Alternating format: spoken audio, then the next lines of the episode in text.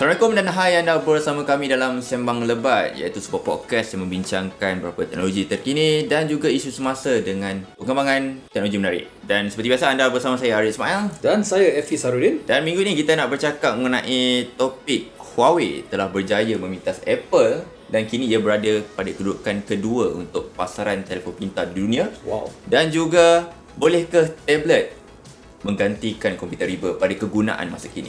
Hmm. Ah. Sebenarnya topik ni kalau siapa hmm. dah follow uh, Sembang Lebat siapa tahu namanya. Yup. Tiga tahun yang lalu kita hmm. dah sentuh tentang topik ini. Hmm. Tapi pada waktu tersebut uh, kita rasakan masih belum lagi. Yup. Tapi kita tahu sejak tiga tahun kebelakang ini pemproses yang ada pada tablet dah banyak meningkat dengan awal tinggi Hmm. dan dah boleh menentang uh, menandingi apa yang ada pada MacBook Air. Ah.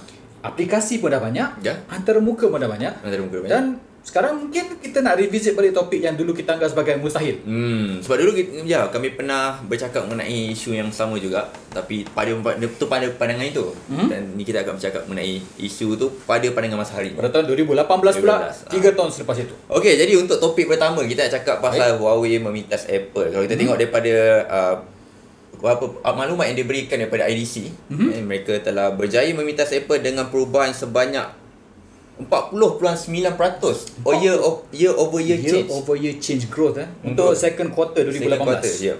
Tu bahkan sangat besar. Mhm. Uh, dan macam mana Huawei boleh berjaya memintas Apple ni sebenarnya? Mhm. Uh, macam mana bagi pandangan OB kalau tengok dari segi strategi ataupun penawaran produk mereka? Okay, sebelum kita mulakan tentang Huawei ni, ada baik kita cerita tentang Huawei dia sendiri. Hmm. Sebelum diorang buat telefon, Hmm. diorang buat modem apa semua, Ah. dan daripada kepakaran tu diorang buat telefon. Saya ingat masa dia awal-awal datang Malaysia dulu, dia anggap bra- brand yang sungguh tak ternama. Sampai dia kena buat video apakah Huawei. Apa how do Huawei? you pronounce? Video dia how do you pronounce Huawei kan? Dia Huawei kan. Jadi dah lepas beberapa tahun kita tengok daripada binaan yang dianggap murah, Hmm. binaan yang kita nampak sebagai typical peranti Cina dengan Hmm. pakai MediaTek, Hmm. sekarang dah orang anggap sebagai setanding dengan Apple dan juga Samsung Hmm. kerana saya rasa diorang cara diorang rebrand peranti mereka ialah sebagai peranti yang berkuasa betul. spesifikasi yang up top notch Hmm. tapi harga lebih rendah daripada Samsung dan juga Apple Hmm. dan kita lihat sekarang diorang pun dah pandai lakukan pengiklanan dan macam Apple buat dia mem- mementingkan kemampuan fotografi Betul. dan kita tengok memang betul kan kemampuan Hmm. fotografi memang menakjubkan bagi sebuah peranti yang harganya dijual lebih rendah daripada dua uh, pengeluaran yang besar saya cakap tadi. Hmm. Dan saya rasa ber, dengan harga yang kompetitif, spesifikasi yang baik dan juga kamera yang sekarang baik itu adalah uh, orang katakan uh, driving force yang menyebabkan mereka sekarang berada di tempat kedua Hmm. dan akhirnya berjaya memenuhi sasaran mereka untuk memintas Apple Ha? pada tahun 2018. Maknanya dari segi strategi dia lah dari segi penawaran produk yang baik. Produk yang baik Ah, dan okey. pada harga yang kompetitif. Kompetitif. Okay, kita lihat dari segi macam strategi Honor pula. Kalau kita tengok Honor ada punya satu brand, sub brand, Mhm, sub sub-brand. dinamakan sebagai Honor. Uh, Honor. Honor. Di bawah jenama Huawei. Dan mereka antara pengeluar terbesar di China yang mana telah berjaya memintas Huawei sendiri. Mhm. Ha, yang mana macam mana boleh terjadinya perkara seperti ni kalau kita tengok dari segi penawaran Honor pula. Okey, macam kita tengok uh, kalau saya tak silap ya daripada apa yang pembacaan saya sejak Ha. seminggu lebih ni. Ha.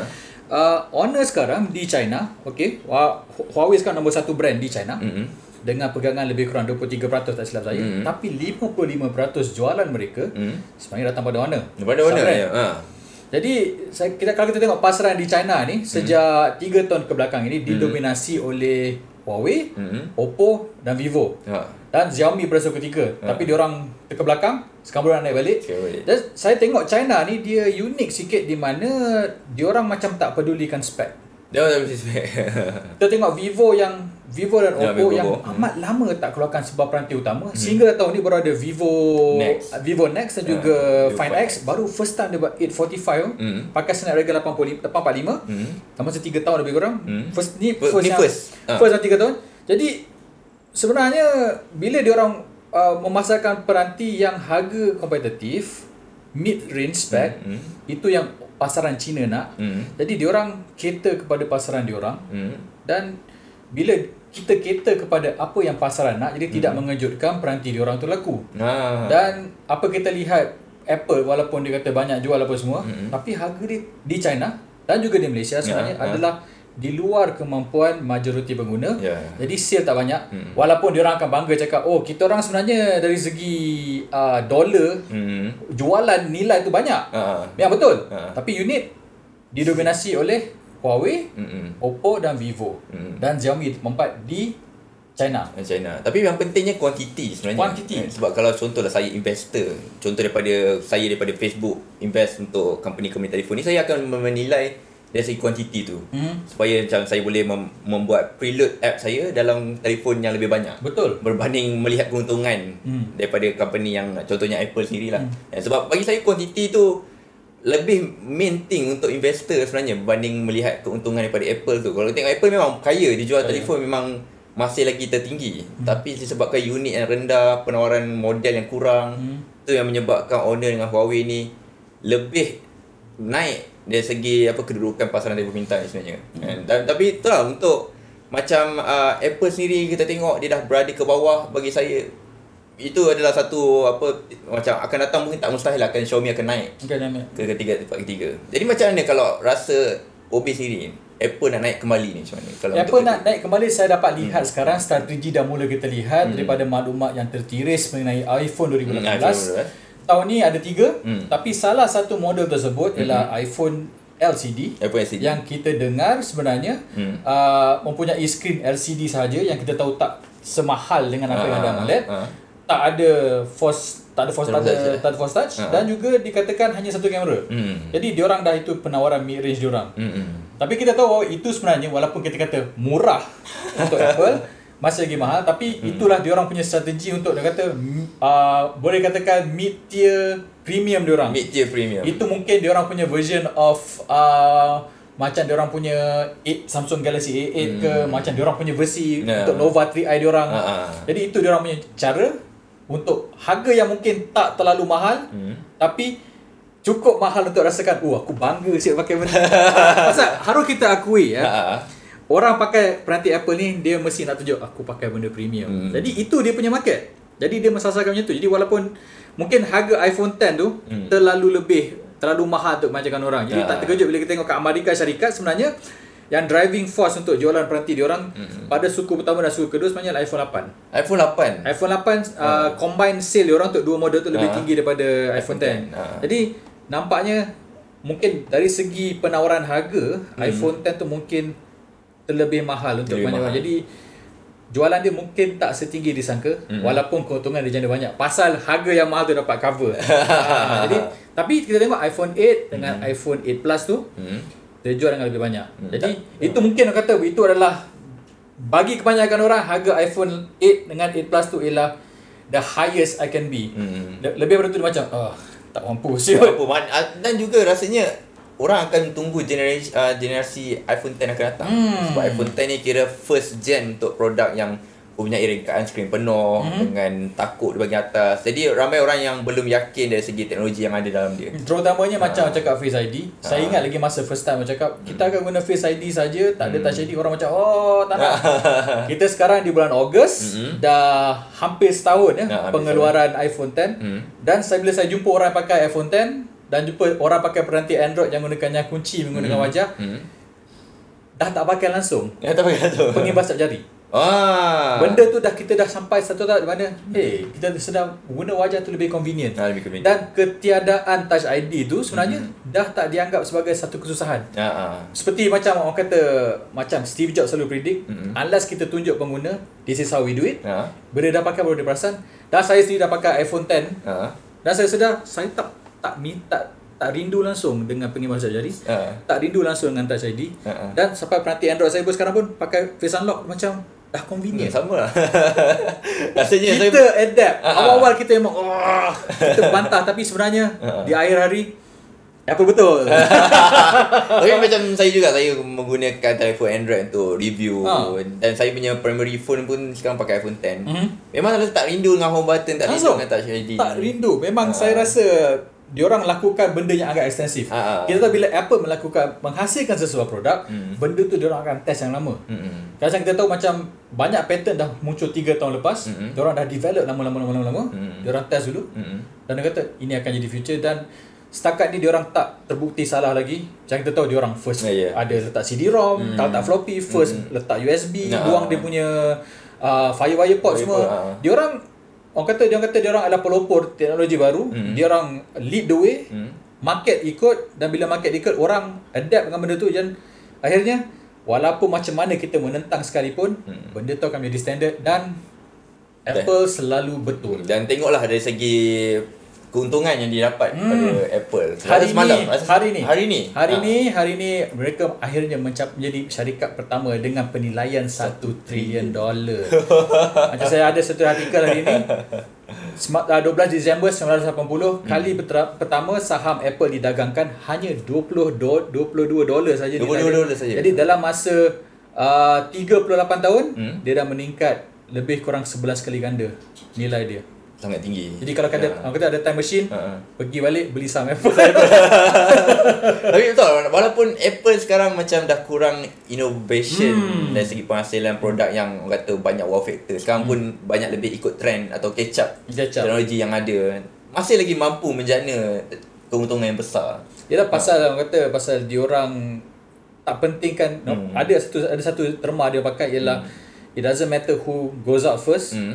who does it the best first hmm. atau dia buat. Hmm. Ha, tu dia. Kiranya apa tak kisahlah siapa lambat pun maknanya akan datang boleh berjaya. Hmm. kita dah cakap apa pula? Kita patut bercakap pasal Huawei. Okey, kita tengok. Saya cakap pasal ah, Huawei. Saya ah, macam ah. kita tahu Honor tadi jualan banyak hmm. pasal dia orang guna online. Hmm. Itu dia orang punya jawapan kepada Xiaomi jawapan pada tersebut yang guna hmm. online nampak banyak. Hmm. Dan Xiaomi pun kita tengok dia dia dah lama buat online tapi lama-lama orang nak juga pegang. Hmm. Last dia buat physical store juga. Physical. Honor pun dah ada physical store. Hmm. Jadi nampaknya kombinasi jualan atas talian, harga kompetitif dan hmm. uh, pusat pameran yang tak banyak hmm. tapi mencukupi untuk pelanggan pegang, tengok sendiri, hmm. menjana jualan yang tinggi. Hmm. Jika saya boleh sentuh Xiaomi, Xiaomi punya peningkatan jualan pada suku pertama eh hmm. 87%, 87% year over year. Jadi nampaknya hmm. strategi dia orang untuk akhirnya jual juga ada hmm. kat kedai fizikal. Hmm menunjukkan uh, keyakinan lah. keting apa jadi, peningkatan yang dia dia jadi strategi yang betul lah. Mm-hmm. Jadi itulah dia. Mm-hmm. Dan Huawei ada dua-dua. Ada dua-dua. Dia ada that prestige macam apa ada prestige dia mm-hmm. dan dia juga ada honor untuk kata orang yang mungkin tak mampu tapi mm-hmm. ke semua fungsi. Satu uh. yang benda saya suka pasal honor. Uh. Uh, pasal Huawei maafkan saya uh. ialah kita beli Honor ke, uh. kita beli Huawei, kita beli P series ke, uh. Mate series ke, Nova series ke. Uh kesemua peranti antara muka sama antara muka sama ya fungsi semua sama mm-hmm. boleh kata semua yang ada jadi uh-huh. kita macam tak rasa macam kita ke- ketinggalan apa mm-hmm. membeli peranti Nova 3E katanya uh-huh. pasal fungsi sama juga seperti yang ada pada P20 uh-huh. mungkin yang kekurangan mungkin dia punya AI tak tak ah, bagus kamera uh-huh. yang mungkin tak baik tapi mm-hmm. saya rasa banyak pengguna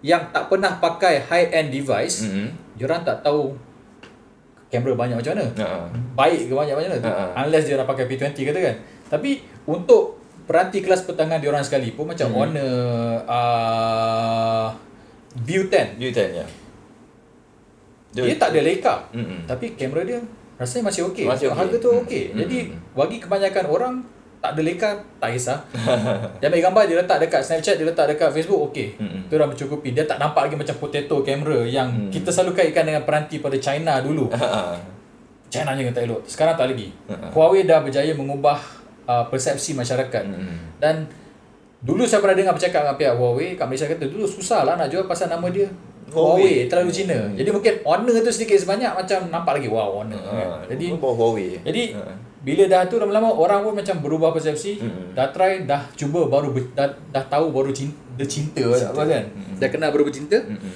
jadi hasilnya ialah on, uh, Huawei sekarang di tempat kedua mm-hmm. Huawei juga pernah apa kira dah sekarang masih masih lagi menjalankan uh, kerjasama dengan Leica bagi mm-hmm. saya itu antara partnership yang bukan saja untuk menguntungkan dari segi kegunaan kamera tapi membawa brand mereka lebih kenali betul pasal Leica bukanlah nama yang kecil, bukan ha. nama yang alang-alang ha. dalam dunia fotografi dan bila pertama kali kita hmm. dengar Leica ada orang yang elitis cakap alah hmm. pakai nama ya. Ha. Tapi dia orang membuktikan dia orang bukan buat cakar batuk di tangga. Hmm. Dia orang betul-betul bekerjasama dengan Leica untuk menghasilkan peranti yang memberi gambar yang elok hmm. sesuai dengan Leica. Hmm. Tak macam satu dia orang punya pesaing. Hmm bekerjasama dengan Hasselblad tapi dia punya hasil tak elok kita akan nama ah. peranti tersebut uh-huh. tapi kita tahu bila dia Hasselblad nama besar juga besar, tapi dia orang macam kolaborasi yang tak tak ada sinergi di situ hmm. dan hasil produk mereka sekarang tak memuaskan tak uh-huh. macam Huawei yang bekerja dengan Leica macam bersungguh-sungguh untuk menghasilkan sebuah produk yang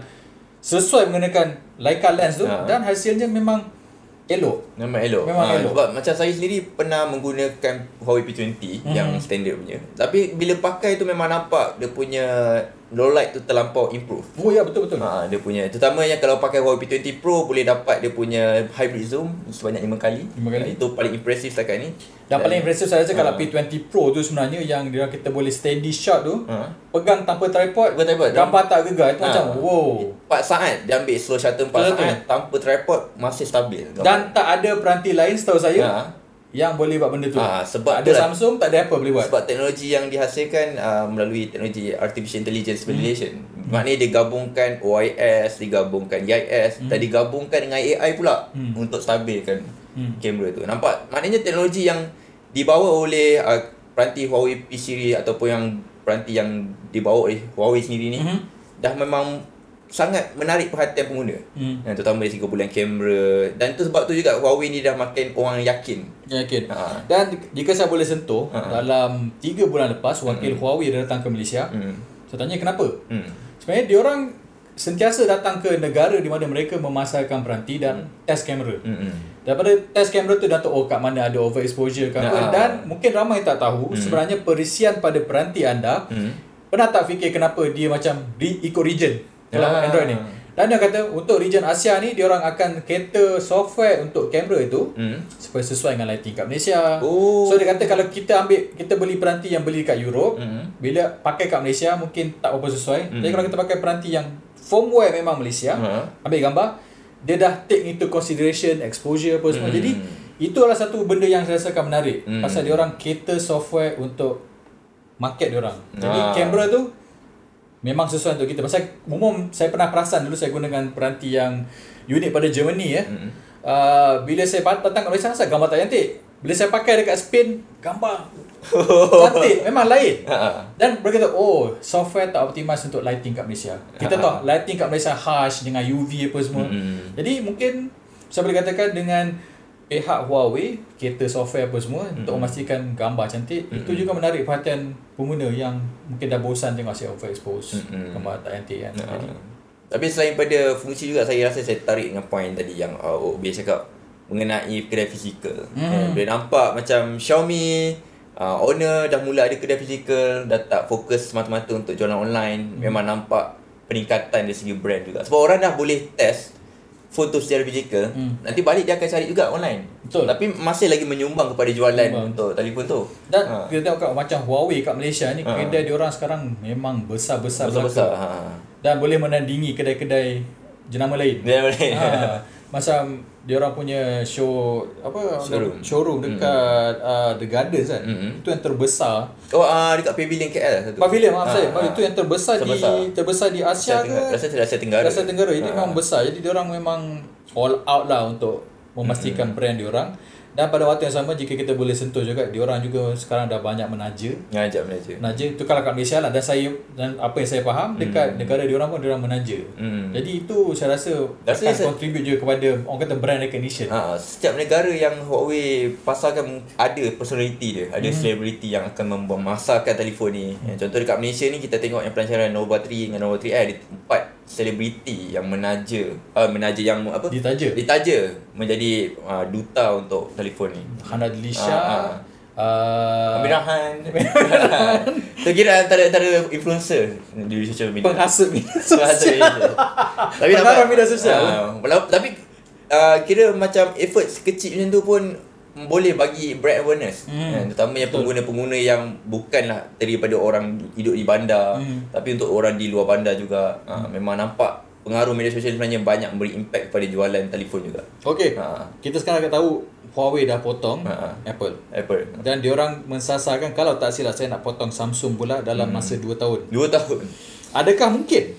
Saya rasa tu lah um, Boleh Sekiranya Samsung uh, Kurang Orang kata Memasarkan uh, Dari segi produk Contohnya macam inovatif lah Innovation Sebab kita tengok pun Galaxy Note 8 ke Note 9 nanti pun Tak banyak Tak banyak. Features Dan kita pun tahu Hmm. sebenarnya jualan S9 jika bandingkan dengan S8 sebenarnya mengecewakan. Macam Dan orang kata pasal perbezaan antara S8 dengan S9 tu tak terlalu besar, Hmm. jadi orang lagi beli S8. Hmm. Dia jualan tak ini. Dan kalau tak silap saya dekat dekat India dia orang dah start macam ada mas ada pengurangan jualan hmm. dekat start, dekat China dulu dalam 12% Ya, betul. sekarang dah single figure saya tak tahu apa tu single figure dekat pasaran lain juga nampaknya mereka juga terancam dengan jenama-jenama pada China Mm-mm. khususnya oleh Huawei dan juga Oppo Mm-mm. jadi kalau saya lihat sekarang saya tak saya tak ada exact figure nak cakap Mm-mm. tapi dengan dia orang punya growth mungkin tak mustahil dalam masa 2 3 tahun Mm-mm. Huawei akan mengambil alih pula tempat Samsung Mm-mm. sekiranya Samsung gagal untuk cater pasaran tak ikut Ah. apa orang nak pasal kalau kita perasan Samsung Mm-mm. for the longest time dia orang selalu tengok Apple je. Ah, Apple. Iklan dia Apple je. Mm. Lawan Apple je. Mm. Tapi kita sedari sekarang musuh dia sebenarnya sekarang Di belakang ni. bukan lagi Apple tapi Huawei. Ha. Ha, dan dia orang punya marketing pun kalau tengok kat online, Hmm. dia orang macam Apple, dia orang macam petikan North Africa dengan Europe je. Uh, North America dengan Europe. Ha. Jadi sebenarnya kalau dia orang untuk kekal dominasi sebagai nombor satu dekat dunia, Ha. dia orang tak boleh one eye tengok Eropah dengan North America saja. Jadi kat pasaran lain kat dunia yang lebih besar sebenarnya kalau kita combine Hmm. macam India, sebenarnya India dan Malaysia dan Asia Pasifik, Mm-mm. dia orang kena start buat macam apa yang dibuat oleh Huawei. Mm-mm. Mungkin kena buat peranti yang spek sama macam Galaxy Mm-mm. Mungkin ada sub brand ke apa Ha. Tapi harga lebih murah Ha. Tapi saya tak tahu sama ada Samsung Mempunyai keupayaan untuk berani melakukan apa yang dilakukan oleh Huawei di mana Mm. spek wise sama Mm-mm. tapi harga warna boleh amat murah. Ha. Sebab sebab masa saya apa kira macam sekarang pun kita tak nampak lagi offering macam tu kira macam Samsung, Samsung kan, ha, tak ada. Samsung J series ni kira masih lagi belum nampak yang betul-betul berbaloi untuk harga. A series dia pun Ha. Agak mahal juga. agak mahal Ha. tapi tak tak boleh men- tak boleh bersaing dengan Honor series yang Ha. mid range. Mm-mm. Dan Honor, si- Honor series ada dia punya high range dengan pakai Kirin uh, 710. Ha, tu je kosong. Tapi Samsung tak ada uh, premium mampu milik Mm-mm. yang pakai Exynos 9910. ha. 9810 yang tahun sebelum je pun dia orang tak gunakan Tak guna. pada untuk peranti yang mid range. Dia gunakan dia punya 7880 apa yang untuk A series dia orang. Isi satu tujuh lapan lapan Ah, dia orang macam Ha. tidak tak berani untuk gunakan last Mm. year punya chipset yang high end orang Mm-mm. pada peranti mid range orang. Mm-mm. Jadi strategi berbeza dan kita lihat strategi Huawei sekarang lebih. Hmm. Tapi Huawei Rancang. juga perlu uh, menembusi pasaran terutama yang pasaran yang susah ditembusi contoh Hmm. macam Amerika Amerika Syarikat. Nah, Tu- itu, itu. antara cabaran terbesar Huawei untuk dapat masuk. Sebab kalau dapat masuk tu mungkin akan memudahkan lagi perjalanan untuk mendapat tempat pertama. Tapi itulah Ha. kita pun tahu dia orang sekarang ada pelbagai masalah dari segi politik ya. kita tahu politik China dengan Amerika sedang ada trade war. Ha ah. Dia orang tu nak jual uh, kalau tak silap saya Jadi uh, peranti Huawei nak Oh, masuk dia. Amerika dah ada deal dengan pelbagai telco suddenly last minute kena tarik. masa Mate 10 sebenarnya. Mate 10 tak silap Ha. eh. Jadi selagi tak ada sel- kalau dia orang berjaya melepasi kekangan uh, politik eh kerana yalah dia orang ada trade war China dengan Amerika dua kuasa besar ni. Ha. Saya setuju dengan Arif lah kalau dia orang berjaya conquer pasaran Amerika Syarikat, pasal Europe tak ada problem. Mm-mm. Europe dia orang dah okey dah. Mm-mm. Itulah dia. Itu Mungkin- dia punya ini adalah benda yang perlu dia orang buat untuk menandingi Samsung Hmm. dalam masa 3 tahun. Okey, jadi itulah untuk uh, topik pertama kita uh, iaitu Huawei telah berjaya memintas Apple sebagai pengeluar terbesar kedua Kedua dunia. terbesar di dunia. Uh, jadi akan datang mungkin kami menjangkakan jugalah ia akan berjaya memintas Apple- apa uh, Samsung pula uh, selepas tu tapi dengan sedikit cabaran. Okey. Jadi Samsung ni, ni, ni untuk sembang lebat lagi 2 tahun. Nah, ya, betul, betul, betul. Mungkin kalau kalau berjaya meminta kita akan revisit Kita balik. baru revisit balik. Okey, jadi kita nak ke topik kedua pula iaitu bolehkah tablet menggantikan komputer riba pada hari ini? Alright. Ha, itu antara topik menarik. Jadi jangan ke mana-mana, kita akan kembali selepas ini.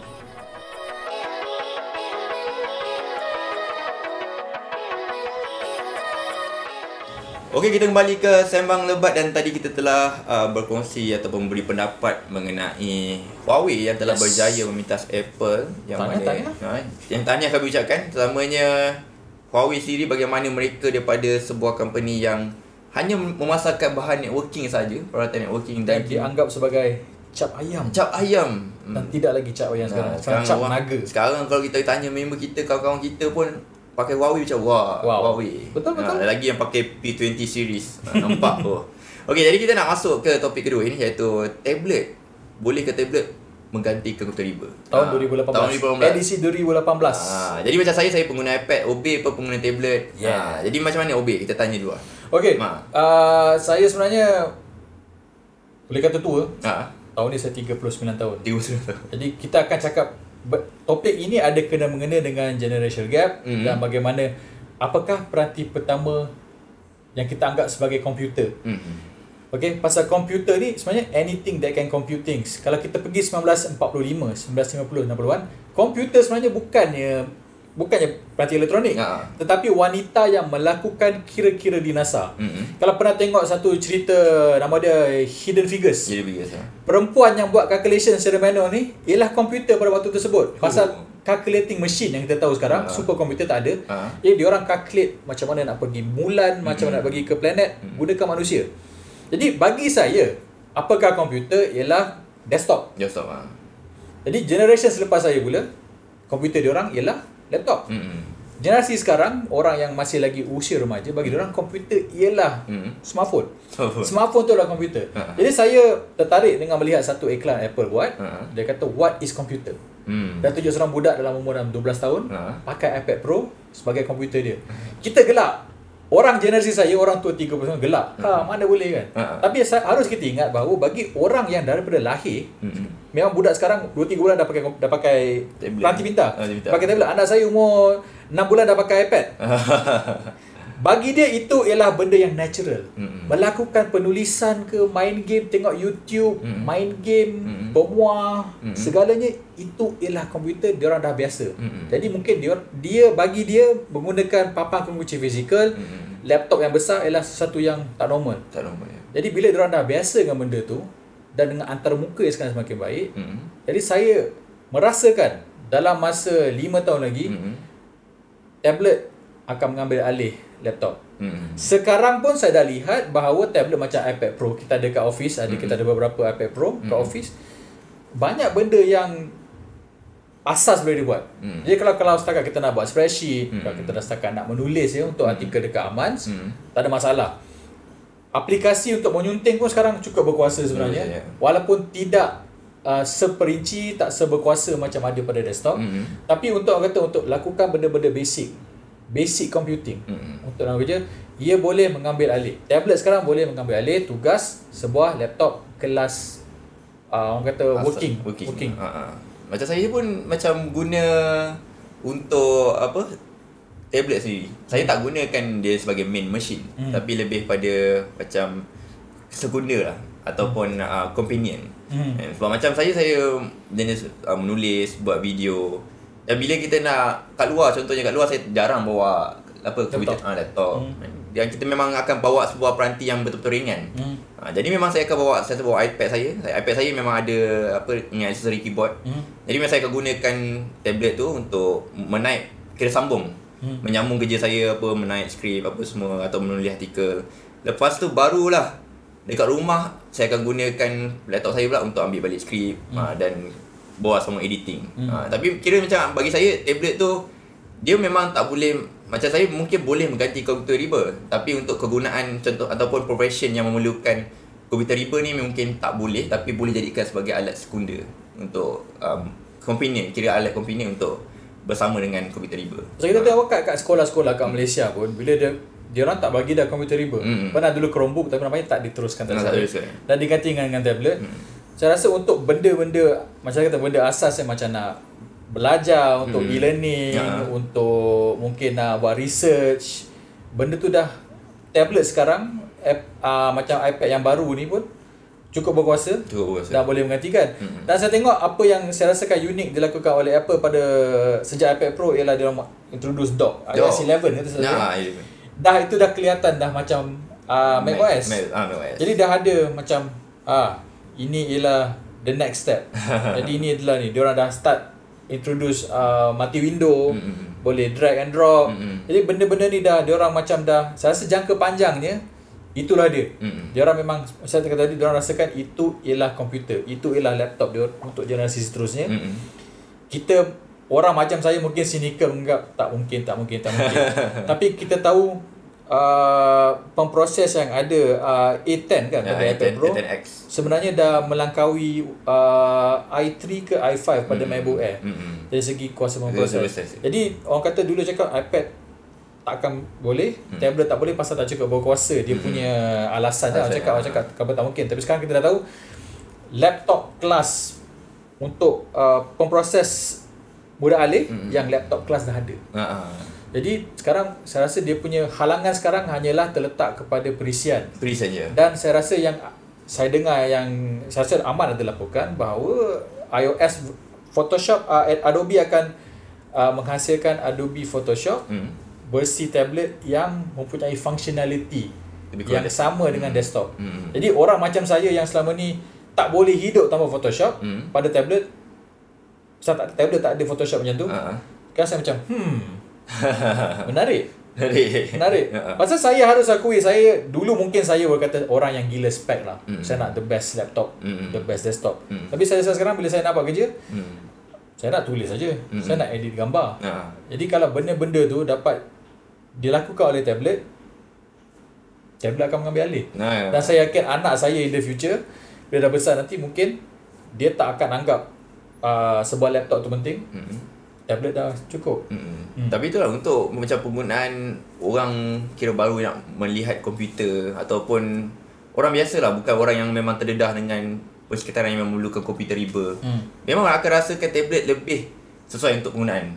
Yang kira macam balik rumah kita bukan nak buka nak buka benda-benda yang memerlukan desktop punya kerja Hmm. pun. Kadang nak buka Facebook, nak tengok apa movie. Hmm. Jadi benda-benda tu semua dah boleh digalas dekat tablet. Hmm. Ha, jadi dulu macam dulu kita tak ada tablet, kita tak ada telefon pintar yang memang apa boleh menggalas ke semua tu. Jadi memang kita perlukan komputer riba untuk melihat apa buat-buat macam tu lah. Kira tengok Facebook dulu ke zaman MySpace. Hmm. Tengok movie pun macam perlu kopi dia atau ambil daripada CD kan. Ha. Memang, memang dulu memang perlukan lah Tapi sekarang memang nampak orang biasa pun dah memang Dah jarang lah rasa ada Saya dulu YouTube tengok dekat laptop. Nah, ya sama. Masa tu memang tak belum lagi. Kira YouTube ada tapi untuk mobile ataupun mudah alih ni Tak ada. Tak, tak ada lagi. Sekarang Ha. boleh kira sekarang pun kali. ah sebab data pun makin murah. Makin murah. Ha, jadi orang pun dah memilih benda yang lebih ringan dan senang dibawa. Dan paling penting tablet ni punya bateri yang lebih lama. Betul. Itu yang saya antara benda saya rasa amat saya namp- nampak mengejutkan pada iPad Pro memang dia punya ketahanan bateri tu masih lagi tak boleh ditandingi oleh laptop. Ya. Kita tahu uh, dah ada usaha oleh Windows Mhm. untuk menggunakan proses Snapdragon ya, yang kata uh, always connected PC. Always kata connected boleh PC. sampai 20 20 jam. Mm-mm. Tapi setakat ini kat Malaysia tak dipasarkan lagi. Tak. Jadi, dan saya sendiri tak pernah cuba. Jadi saya tak boleh nak kata nak tengok judgement adakah uh, pivot Windows untuk menggunakan ARM architecture. Ha. Ini adakah akan reverse the tide. Macam kita tengok sekarang jualan laptop makin kurang. Makin kurang, makin kurang, makin kurang. Tapi jualan tablet terutamanya iPad lah Hmm. sejak tiga kuarter kebelakangan ni dia meningkat. Ni kat balik. Meningkat balik. Nampak macam dulu pernah kata tablet mati. Mm-mm. Tapi yang mati tablet Android sebenarnya. Hmm. Tapi iPad nampaknya dia ada resurrection sejak kebelakangan ini kerana iPad Pro skrin yang besar, dia punya retina display Mm-mm. dan orang-orang kreatif yang saya macam ada banyak rakan-rakan yang Ya. dalam dunia kreatif Mm-mm. yang kata dulu kena bawa laptop nak buat ni. Mm. Tapi dah ada iPad Pro Mm-mm. dengan dia punya Apple Pencil, Mm-mm. dia kata dah boleh lukis. Ah. Oh, no, itu kata itu freedom. Pasal saya pernah cuba eh. Mm-mm. Saya pernah cuba tablet PC Mm-mm. dan saya pernah ju, ju, ju, guna yang Wacom PC yang Windows 10. Ha. Fungsi yang ada pada Wacom tersebut Windows 10 Mm-mm. sama dengan ada pada iPad Pro. Mm. Tapi iPad Pro tu Mm. saya rasa skrin lagi cantik, cantik. lagi sharp, Ha. Lagi ringan. Lagi ringan. Walaupun iPad Pro orang kata berat, Mm-mm. tapi lagi ringan sebenarnya bandingkan dengan uh, Wacom tu. Mm.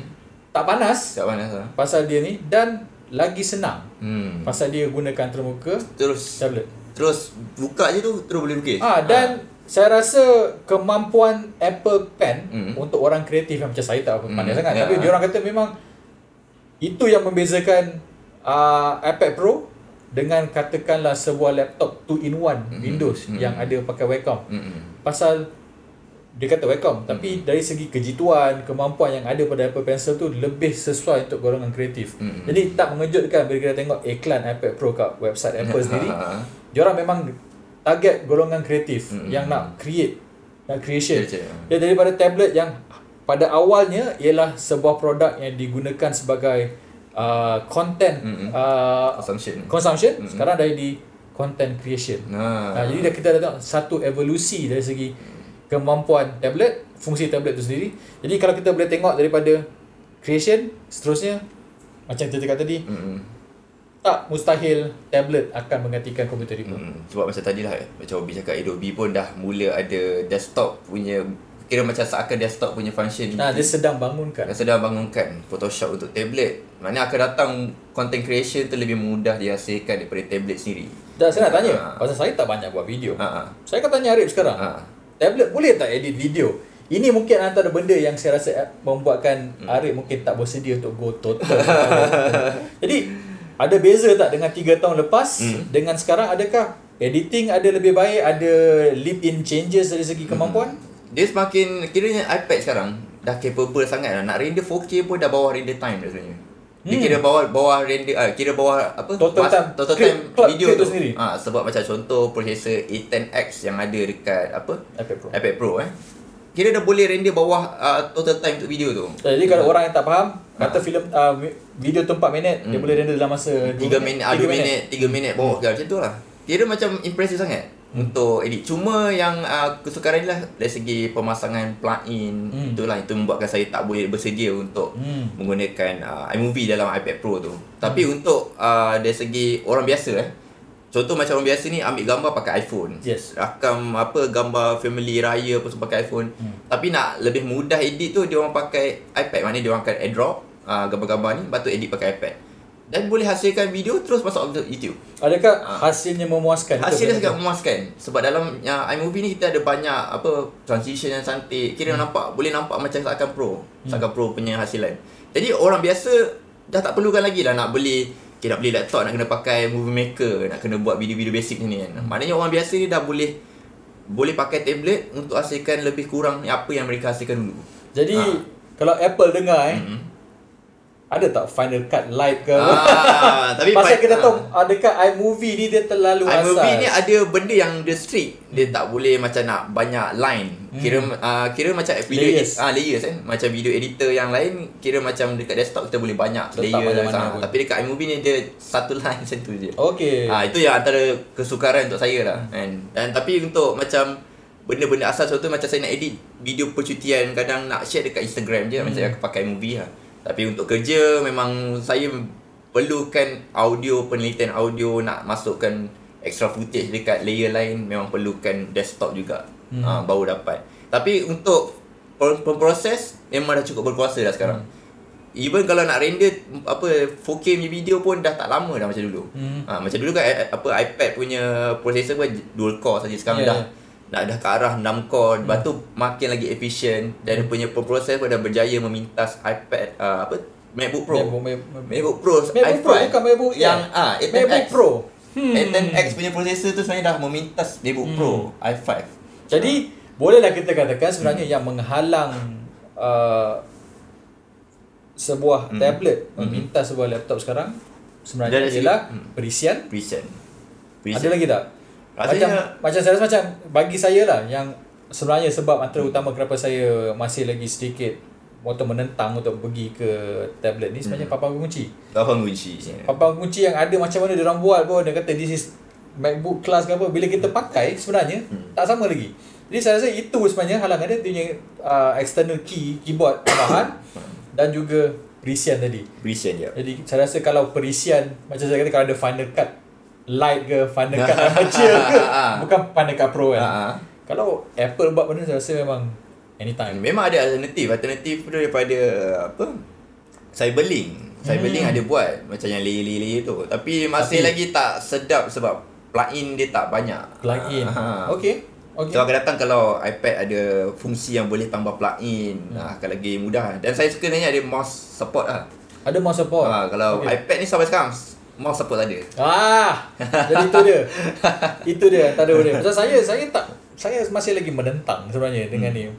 Tapi saya saya sedar bahawa Hmm. saya tentang macam mana pun Hmm. orang kata kalau ribut datang saya tak boleh halang Hmm. dan kita dapat lihat wind of change tu eh Ah, dan memang dah nampak dah dan orang yang jual ah, dan pengeluar-pengeluar komputer sendiri pun dah nampak dah Hmm. bahawa tablet Oh, dia is the thing Hmm. uh, iPad ni dah yang satu dianggap sebagai hanya sebagai pembaca website yang besar Oh, uh, masa dia like saya ingat ada batu dia orang kata Ah. ah. this is just an oversized news reader Ah. Nanti orang cakap dengan cynical kan Hmm. tapi kita tengok dia orang punya perubahan tu sekarang dah jauh berbeza dengan generation pertama Mm-mm. dan seperti ada kata processor dah power jadi Tapi itulah. Dulu ah, 18 Dulu 18 kita boleh katakan dah boleh gantikan laptop untuk kerja asas Mm-mm. tapi untuk kerja pro untuk hari macam nak Ah, edit video untuk belum lagi. intensif masih belum lagi. Masih lama lagi. Ataupun kalau akan datang Apple berubah fikiran nak masukkan macOS dalam tablet ke, ah, kita tak tahu.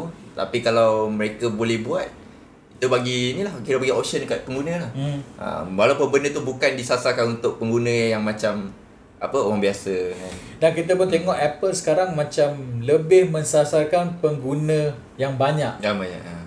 Mana market paling besar itu dia orang target kan. Hmm. Dia orang dah dulu Apple ni saya masa saya di college dahulu Hmm. Dikenali sebagai produk atau jenama yang digunakan oleh profesional. Orang yang nak the best, the fastest apa semua Hmm. pergi ke Mac. Hmm. Itu sebab dia. Tapi kita tahu sejak 3 4 tahun kebelakangan ini mereka dah tak lagi target golongan profesional ni. Hmm. Dia target orang kebanyakan sehingga sekarang orang yang gunakan Pro, Hmm. orang kata hardcore user Pro sejak 10 tahun lalu, komplain pula. Menyebabkan kata kenapa Mac Pro lama tak ni kan. tak tak update. Dia kata dia terus, dia terus bagi gila je iMac. Ah, iMac iMac. Xeon terus kan iMac Ah. Pro dengan MacBook Pro yang dipertingkat lagi proses. Hmm. Jadi itulah aku kata. Kemana kita sekarang? Apakah hala tuju Apple? iPad tu dia orang berani berani atau tidak dia orang Hmm. untuk mensasar untuk meng- iPad iPad Pro iPad Pro itu Hmm. dijual sebagai pengganti laptop sebenar. Hmm. Kita tengok dia orang MacBook Air lama tak Lama tak update. Hmm. Adakah itu strategi sebenarnya nak Ah. betul pakai iPad Pro, pakai iPad Pro. Kita akan Tapi keep rasanya betul juga sebab orang MacBook orang guna MacBook Air ni bukan nak guna benda untuk intensif. Hmm. Dia tak bukan nak guna untuk editing. Dia just nak buka apa? Facebook, nak buka spreadsheet. Okey. Nah. Ada pakai MacBook Air sekarang kan? Ah, ah, MacBook Pro. MacBook Pro. Hmm. Pernah pakai MacBook Air? MacBook pernah pakai MacBook Air. Jika diberikan pilihan sekarang, Hmm. MacBook Pro, ah sorry, ah iPad Pro, Hmm. top, MacBook Air. top of the line Ah. dengan MacBook Air, Ah. mana ada pilih? Kalau saya macam okay kalau saya beli MacBook Air ni memang benda pertama kita tengok kegunaan lah. Hmm. Contoh kalau saya akan beli MacBook Air ni sebenarnya saya nak just nak bateri lama, Hmm. Senang bawa, Hmm. nak tengok apa macam buka website apa semua supaya senang nampak dan media consumption je. Hmm. Kira benda yang sama juga saya akan beli dekat ah, saya akan buat dekat MacBook Air. Eh, sebab, Oh. saya, sebab saya takkan edit Pada sebab iPad, iPad Pro. Ah pada iPad Pro. Ah. Maknanya saya takkan edit video dekat iPad apa tak ada tak edit video dekat MacBook Air. Tak buat apa Photoshop kat MacBook Air. Kira semua benda yang asas je. Word apa semua pun saya akan guna tapi benda semua boleh buat dekat iPad Pro juga. Tapi harga iPad Pro lagi mahal daripada base model. Ah, Air. lagi mahal tapi ada penawaran yang lagi murah. Contoh yang 10.5 Hmm. inci punya. Ah, harga dia pernah 2000 setengah katanya. Itu lagi murah daripada pasal tak saya MacBook Air start sekarang dah 3000 lebih Ah, kan. 3000 lebih. Masih 3000. Hmm. Ah, maknanya benda yang sama saya boleh buat, semua boleh buat dekat iPad. Ah, Ah, maknanya saya akan boleh memilih 10. ah lagi ak- dan iPad lagi senang orang kata terus ready kan. Kita tekan dia terus buka. Betul. Ah, tak ada nak buka lid, nak Hmm. masuk masuk apa semua kan. Macam tu. lah. Maknanya saya akan memilih iP- iPad lah. ah, Berbanding dengan MacBook Air Tapi kalau untuk primary machine Saya akan memilih MacBook yang lebih mahal sikit lah Macam MacBook Pro kan Untuk kerja yang intensif Contoh nak edit video Final Cut Hmm. hmm. But Final Cut ni yang best dekat MacBook ni Render dia bawah ni lah Bawah total Total video time video. Ah, Total video tu tetap dapat Kat mana-mana laptop Windows lah Itu pakai Premiere tu lambat siut. Itulah antara sebab kenapa saya memakai pakai apa Mac, MacBook apa semua. Walaupun orang kata spek tak cantik apa semua kan. Tapi kekuatan ah optimization software tu. Tu yang menyebabkan saya masih menggunakan MacBook. Ha, tapi kalau kat rumah saya dah pakai laptop Windows lah Hmm. ataupun desktop sebab macam saya pengguna saya nak main game. Main game. Eh, terutama game yang besar contoh macam apa sekarang PUBG hmm. and Fortnite. Walaupun dah ada dekat offering dekat mobile tapi uh, untuk kepuasan yang lebih memuaskan untuk gamer hmm. lebih kepada desktop lah. Desktop. Uh, tapi sebenarnya macam orang biasa yang kurang kemampuan, sebenarnya orang dah lebih memihak kepada mobile. Hmm. Uh, macam tadi lah kalau kita cakap pasal tablet, pasal apa komputer riba ni, kalau orang yang memang bukanlah tak serius tentang game tapi macam nak kesenangan dia orang akan memihak kepada tablet juga. Hmm. Eh, Pasal tablet boleh bawa ke mana-mana. Mana-mana, kan? ah, mana Dan tandas pun boleh main PUBG. Ah, dah tak main PUBG.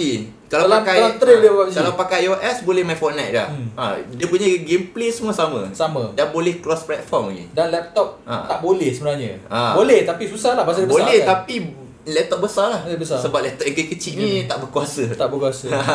Itulah antara problem dia. Tapi kalau untuk orang biasa tak ada masalah. Memang tablet boleh menggantikan. Jadi riba. sekarang 3 tahun selepas topik asal nampaknya sekarang akhirnya kita Nampak lah. boleh cakap bahawa untuk orang kebanyakan Ha, untuk orang kebanyakan bukan bukan, macam kita Ah, bukan untuk content creator, bukan untuk orang yang ada apa kerja yang buat something yang besar hmm. ataupun kejaya profession ah memang tak sesuai lah. Tapi ha. jadi iklan Apple Hmm. What's a computer Hmm. ialah sebuah iPad Pro Hmm. Bukan jenaka. Bukan jenaka. Dan komputer ni sebenarnya pun nama komputer pun benda yang boleh mengira sebenarnya. Hmm. Bukannya apa PC. Bukan PC lagi Ya, kan. dia what is computer is benda yang boleh mengira, boleh membantu kita untuk membuat apa penghasilan suatu Penghasilan. benda media konsumsi pun masih dikira komputer. Jadi selepas 3 tahun nanti kita boleh jawab akhirnya 2018 Hmm. Akhirnya pun boleh. tablet dah boleh. Hmm. Sebenarnya kita dah agak lama cakap tapi kita lupa nak cakap kita asyik concentrate pada iPad je. Sebenarnya Samsung ada buat Galaxy Tab S4 Baru je. baru lagi Ha, dan baru. Tab S4 ni unik bagi peranti tablet Android Hmm. kerana dia orang ada pertama kalinya sejak Honeycomb tak silap saya Hmm. ada antara muka yang nampak macam desktop. Ah. Dan uh, katakan saja ialah Dex. Dex eh. Dex jadi dekat tab S4 ni Hmm. dia ada dia punya book cover. Bukan apa? Bila kita pasang Hmm. antara muka uh, Samsung Experience tu berubah jadi macam desktop yang Hmm. Dex ni. Jadi dari pengalaman saya pakai Dex masa saya review Galaxy S8 dahulu, Hmm. sebenarnya saya suka dengan apa antara muka apa yang Dex ni dapat buat. Memang dapat menggantikan sebuah laptop Hmm. kalau saya mobile lah kan. Hmm. Cuma pada waktu tersebut macam biasalah software Software. Software tak berapa elok lagi. Mm-mm. Masa tu RAM hanya 4. memang. Lagi, ya. Tapi sekarang dah ada 6 gig Hmm. dan kita tahu dah ada plan untuk 10 gig pula. Dan antara muka dah okey. Bagi saya antara muka Dex tu cantik. Hmm. Uh, tak sakit mata memandang lah. Tak macam honeycomb dulu dengan biru tu kan. Jadi Samsung uh, Android ni saya rasa macam masalah Android ialah dia orang tak ada sinergi dia orang Hmm. apa nak buat. Mm-mm. Kita tengok Android pun dah abandon uh, Google dah abandon Benda dia punya. Nexus tablet. Ha. Samsung pula yang take over nak buat benda tu. Mm-mm. Kita tahu pula Windows dengan dia punya continuum dah GG dah. Ha. Dah tak ada buat dah. Kan? ha. Tapi itulah saya nak cuba nanti Mm-mm. kalau dalam di IFA ni saya akan cuba nak try cuba yang Tab S4 ni. Hmm. Saya nak tengok orang kata tengok balik lah. Mm. Adakah ada perubahan tak dengan 2 tahun kan? Mm. Saya kita tahu S8, S9, S9, S- S9 tu dia tak concentrate sangat dengan benda tu. Hmm. Last year pun dekat Note 8 punya launch dia tunjuk kejap aja Hmm. kat Malaysia pun macam tak masuk yang dia punya Dex Ya, kan. okay, ha. Barang tu tak tak masuk tak, Tak masuk, tak masuk. Tapi nak tengoklah dengan penambahan RAM 2GB pada peranti adakah akan akhirnya desktop mode Hmm. pada sebuah phablet dan tablet Hmm. boleh tak? Jadi kita sekarang yang kita tahu sekarang Hmm. Tablet iOS no problem. Ha. Android je tak tahu. Pasal Android tablet is basically dead macam Ya. kata. basically dead. Tapi penawaran yang sama juga saya pernah lihat pada Huawei. Huawei Oh. MediaPad 10 puluhan apa berapa inci tapi Ah, yang okay. 10 inci punya version. Hmm. Pernah saya tengok dekat NWC, saya pernah pegang, saya pernah buat hands on tablet tu. Memang dia support juga benda yang sama macam Obi cakap tadi. Uh, iaitu desktop mode. Okay, okay, Ah, okay. Bila kita attach dengan keyboard, dia akan keluar desktop mode dia. Oh ada okey. Saya dan kita tak- boleh pilih juga, kita boleh pilih juga uh, mode desktop atau tablet. Hmm. Hmm. Maknanya ikut pengguna kalau pengguna selesa nak desktop mode, uh, boleh dapat window punya interface. Hmm. Dan tapi kalau nak guna tablet boleh dapatkan mobile punya interface lah. Hmm. Tapi kira macam penggunaan interface ni sangat bantu untuk pengguna yang macam baru nak uh, orang kata nak men- menukar daripada komputer riba ke tablet. Hmm. Nah, sebab antar muka pun lebih kurang sama ada macam start button Hmm. dan dia punya interface pun nampak seakan desktop. Bila kita Okay. buka Word tu memang dapat Word yang desktop tu. Okey okey. Ha, itu yang best dia. Jadi kalau macam dia buat optimasi macam ni, kira pengguna dah tak rasa rindu lah nak pakai komputer riba. Dekat Malaysia masuk tak tablet tu? Tablet yang 10 inci masuk. Masuk. Ah masuk juga. Sebab itu baru saya review yang MediaPad yang MediaPad. 84 Tapi inci. tu tak ada desktop Ah, mode tapi lah. tak ada desktop mode, tapi yang 10 inci tu ada. Daripada pengalaman menggunakan Android semen- sem- selama beberapa minit tu, Ah, ah. okey atau tidak? Rasa okey sebab desktop mode tu sama juga macam apa yang di uh, tawarkan dekat Mate 10. Bila Okay. kita sambung ke apa desktop atau ke paparan lah Easy ke, projection Ah, easy lah. projection tu. Bila tengok memang nampak lagi improvement banyak sebab kita boleh buat side by side punya window. Okay. Kira boleh minimize, boleh run banyak apps Hmm. kan benda tu. Cuma itulah kekurangan dia bagi saya dari segi software. Software. Ha, sebab software dekat tablet ni masih lagi banyak yang menggunakan mobile ni interface. Hmm. Yang tak nampak yang desktop. Cuma macam benda asas contohnya macam Office tu memang dah ada desktop punya interface lah. Ha, cuma dari segi Chrome uh, kita nampak dia tak ada plug-in lagi. Uh, Okey. uh, tu mana-mana mobile punya Chrome pun masih lagi tak ada sokongan plug-in. Jadi rasanya bagi saya interface tu memang sangat bantu untuk membantu peralihan. Hmm. Dan untuk pengguna yang memang nakkan sebuah komputer apa tablet yang boleh jadi macam komputer. Okey. Ha, itu yang tadi best dia. Tapi itulah bagi macam OB sendiri rasanya. Kalau OB diberi pilihan macam macam tadi lah OB tanya kat saya tadi. kalau sama ada nak membeli sebuah komputer riba asas ataupun ultrabook benda yang tak boleh nak buat editing apa Hmm. semua lah dengan iPad Pro mana OB pilih? Saya rasa saya ikhlas saya katakan kalau diberi pilihan tadi lah kan Ha. untuk uh, kegunaan yang Kegunaan, ada cakap ha. tadi memang saya ambil iPad. Ambil iPad saya. Pasal kebarangkalian saya akan gunakan iPad Hmm. dekat situasi di mana saya boleh gunakan iPad tu Hmm. lebih banyak Lebih banyak. daripada saya gunakan sebuah orang kata entry level laptop Ha, kan. entry level laptop. Hmm. Dan kita tahu bila kita nak belanjakan duit kita fikir berapa, berapa, banyak, berapa kali aku nak pakai. Berapa kali nak pakai. Jadi Ha. senang je kan kalau ada iPad kalau ada iPad Pro Hmm. memang saya akan pakai sepanjang masa. Nak tidur pun boleh pakai pasal Ha. dia letak terbadan. Ha, tak, tak boleh nak buka. Ah, tak payah nak flip. saya saya pernah pakai. Saya ada banyak laptop tu in one. Hmm. Tapi tu in one ni walaupun dah jadi tablet mode, dia tebal. Ah, dia berat, berat. dan dia panas. tak mungkin. Ha. Jadi saya kata kalau diberi diberi parameter Ha. yang ada katakan tadi memang iPad saya akan beli iPad. No Ha. question ask memang jawapan yang senang saya bagi memang iPad all the way. Jadi itulah uh, saja untuk topik uh, Tadi kita dah bercakap mula pasal Huawei memintas Apple dan Yup. kita dah cakap komputer riba boleh menggantikan komputer riba kita tak? Tapi Komputer rasanya riba dengan komputer riba. Ah, komputer riba. iPad menggantikan Ah, iPad komputer riba. Ha. Jadi itulah antara uh, topik yang kami telah kongsikan. Jadi bagi anda yang rasanya mempunyai sebarang cadangan eh, ataupun bagi anda yang rasa macam boleh tambah topik baru ni, kan? Hmm. Boleh suggest kepada kami uh, dengan buat mention di Twitter Betul? Ah. Atau ada Facebook? Ah, uh, Facebook. Jadi kita, kami akan baca dan kami akan nilai kan Betul. untuk ke Sembang Lebat pada akan datang. Baik. Jadi, jadi rasa itu saja untuk perbincangan Sembang Lebat pada kali ini. Kita berjumpa lagi lain hari dan lain waktu. Sekian. Terima kasih.